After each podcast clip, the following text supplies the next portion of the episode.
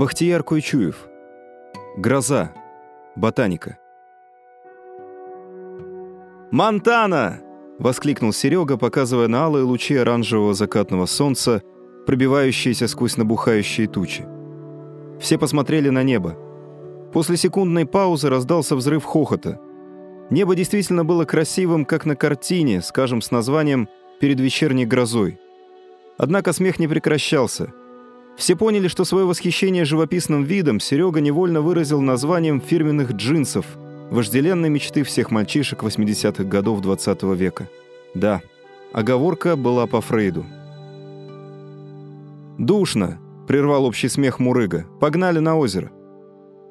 Толпа, состоящая из выпускников десятого Б класса, поднялась и направилась к аэропортовскому водохранилищу, венчавшему микрорайон Ботаника, окраины тогдашнего Фрунзе. Где-то гремела Олимпиада восемьдесят, ее символ, Мишка, готовился к своему историческому полету. Для нас же это было последнее лето детства. Сдав выпускные экзамены и получив аттестаты, каждый по-своему устраивался в жизни. Вечерами мы собирались, наслаждаясь азиатской знойной негой и буйствуя юношеской плотью, жаждавшей новых гедонистических ощущений жизни. Озеро встретило нас удивительной тишиной и парной теплотой стоячей летней воды. Все бросились в воду, толкая друг друга, брызгая, крича полными восторга голосами. Тишины как не бывало, штиль превратился в фейерверк брызг. Спустив пар, выбрались на берег и, конечно же, закурили. Только Кыли никак не мог угомониться, вновь и вновь ныряя, доставая какие-то предметы со дна и швыряя их в толпу, в которой все чаще звучали отнюдь неласковые реплики в сторону дуркующего товарища. Все с нетерпением ждали его восхождения из воды, чтобы показать ему ту самую Кузькину мать. Вдруг раздался общий хор удивления и восторга. Из воды показалась сначала рука Кыли с бутылкой крепленного вина, а затем его счастливая рожа. Индульгенция была в его руках, и встречали его как полководца, прибывшего с добычей, чтобы разделить ее с товарищами.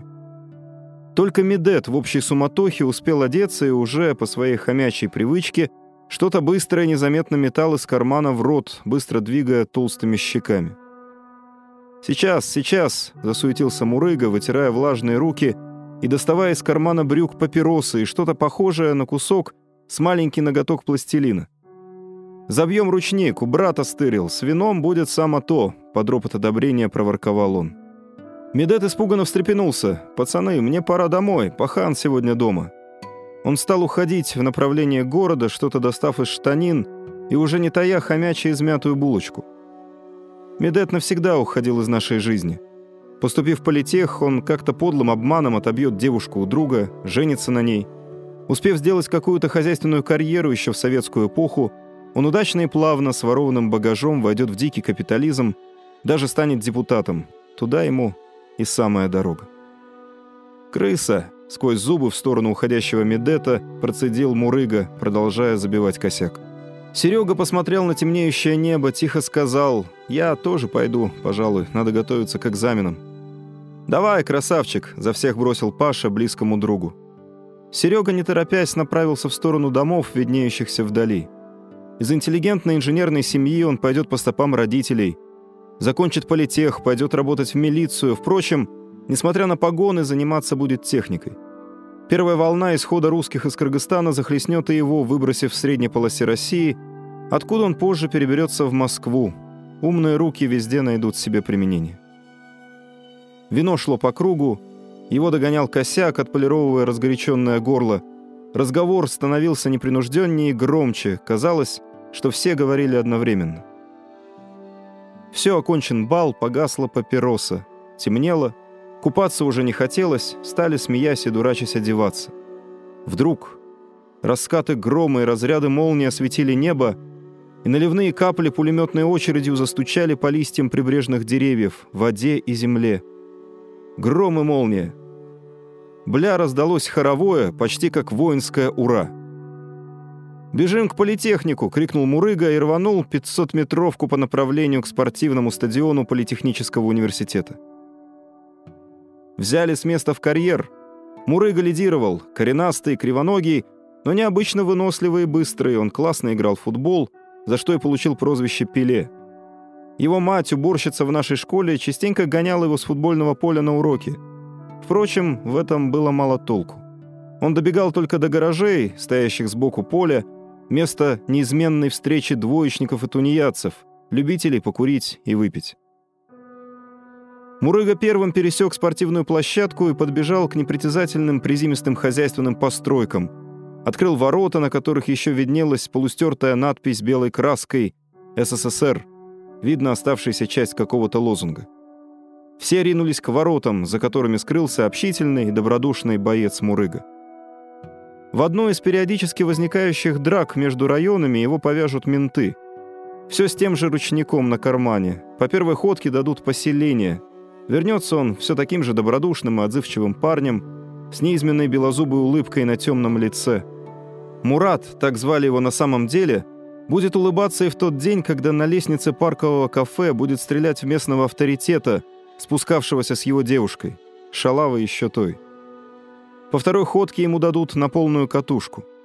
Мурыга откинется спустя годы добродушным и отзывчивым вором с неизменной своей улыбкой. Его труп найдут где-то в Лебединовке. Говорят, что в свою последнюю минуту он улыбался, фиксатую улыбкой, на темном, испещренном бороздками морщин лице. Мы бежали, нет, парили, смеясь в полный голос. Генка несся за руку с подружкой Танькой, она все делала наравне с ребятами. Такой тип влюбленной девчонки-пацанки, стремящейся сопровождать друга во всех его делах и похождениях. Генка оборачивался на бегу к громогласным небесам и вел с ними диалог. «Да хорош, завязывай!» Казалось, небо слышало его, отвечая еще более грозными раскатами и всполохами молний. Нас, возбужденных вином и анашой, это не пугало, а веселило, вводя в истерический смех. Богоборец Генка в очередной раз огрызнулся в небеса. «Да пошел ты!» Подбежал к воротам, заглянул вовнутрь, оценив обстановку, пропустил Таньку, нырнув вслед за ней. Позже они поженятся и будут также бесшабашно жить, тусуясь в толпе пацанов, живя сегодняшним днем, наслаждаясь молодостью и веря в то, что так будет всегда. Пока однажды в парке дружбы менты и молодые пацаны, почти наши ровесники, не обидят Таньку, делая двусмысленные предложения, а в итоге обзовут блядью и пошлют куда подальше. И она пошла. Кому же и было идти, как не к родному Генке? Влюбленный, справедливый, не признающий авторитетов Генка с другом Валеркой, он был тогда рядом, а ведь мог бы быть кто угодно из нашего круга, побежали в парк. Ментам мало не показалось. Валере дадут условно, Гена все возьмет на себя, ему наденут наручники и заберут прямо из зала суда. Танька билась и рыдала, кричала и материлась. «Танька, Танька! Девчонка-пацанка, где ты сейчас?» Генку больше никто не видел. Что с ним стало, не знаю. Однако такие, как Гена, не гнутся, да и не ломаются. Они либо гордо стоят, споря с небесами, либо гибнут, подобно стволам мощных деревьев, падая стоя. Хочется верить, что он выстоял и продолжает свой диалог с Богом, спор, обреченный на поражение. Мы продолжали свой бег к вожделенной цели, хотя он и не был обременительным. Мы были счастливы.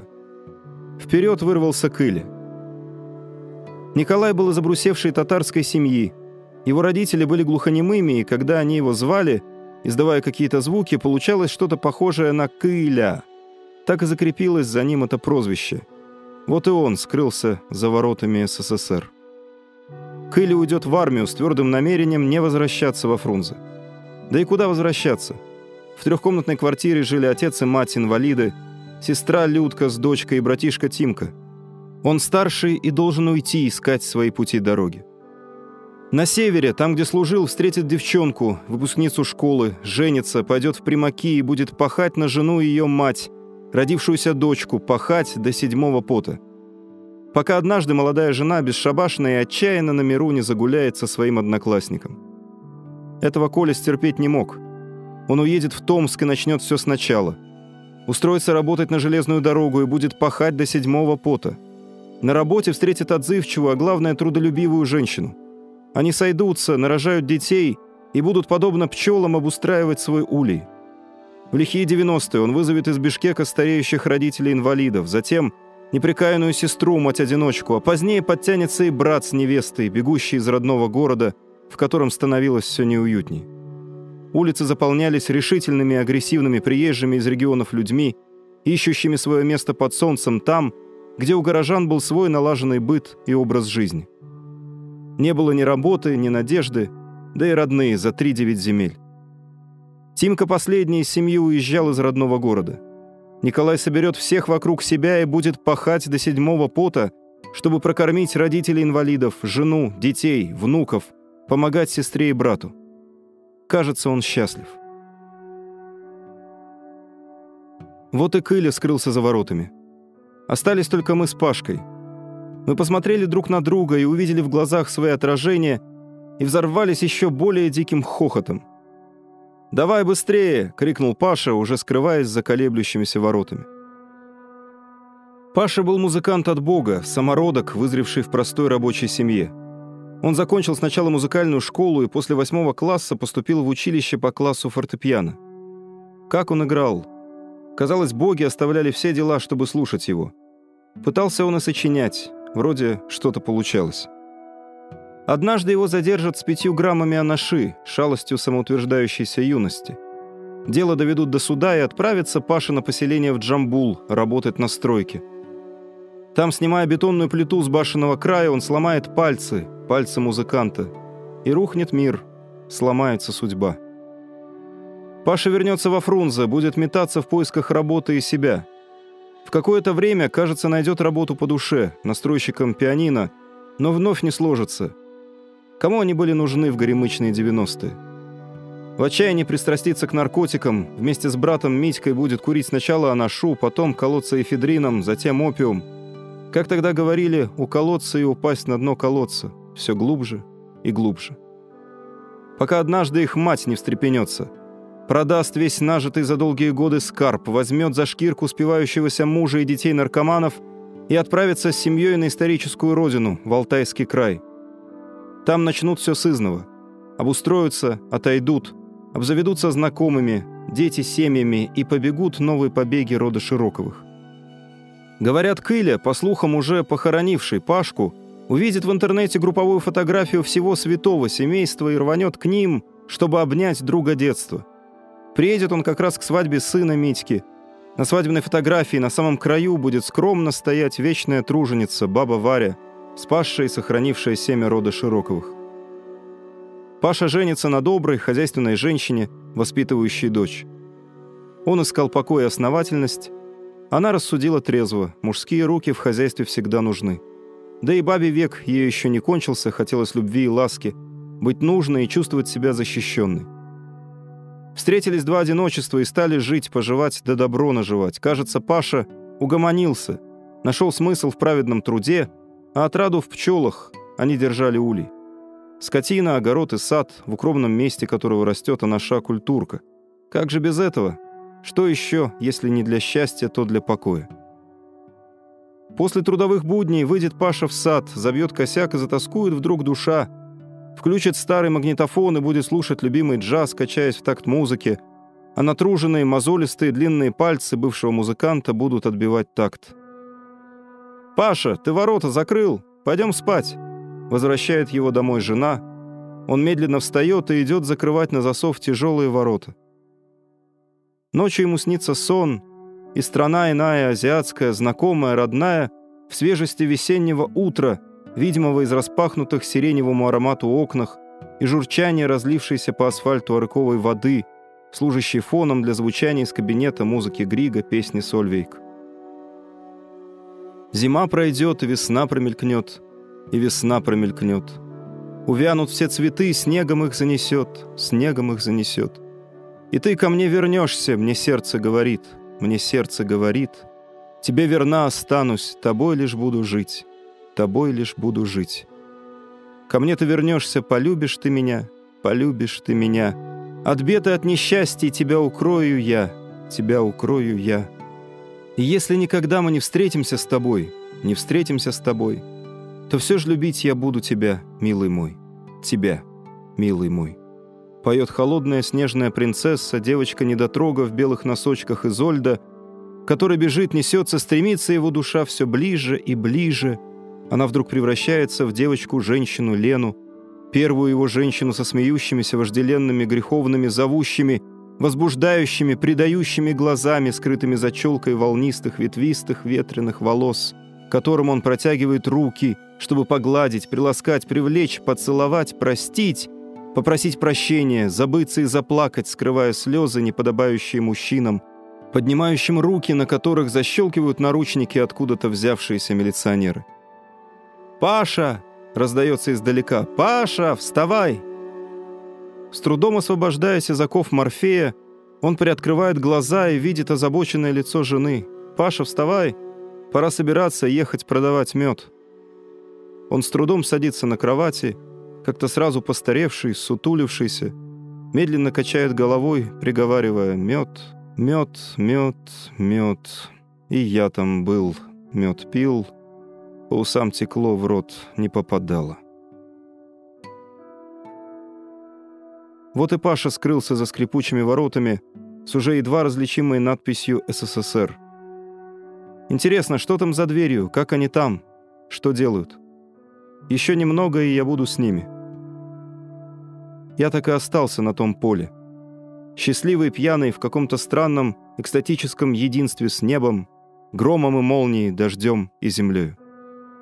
Остался там, в последнем лете закатного детства.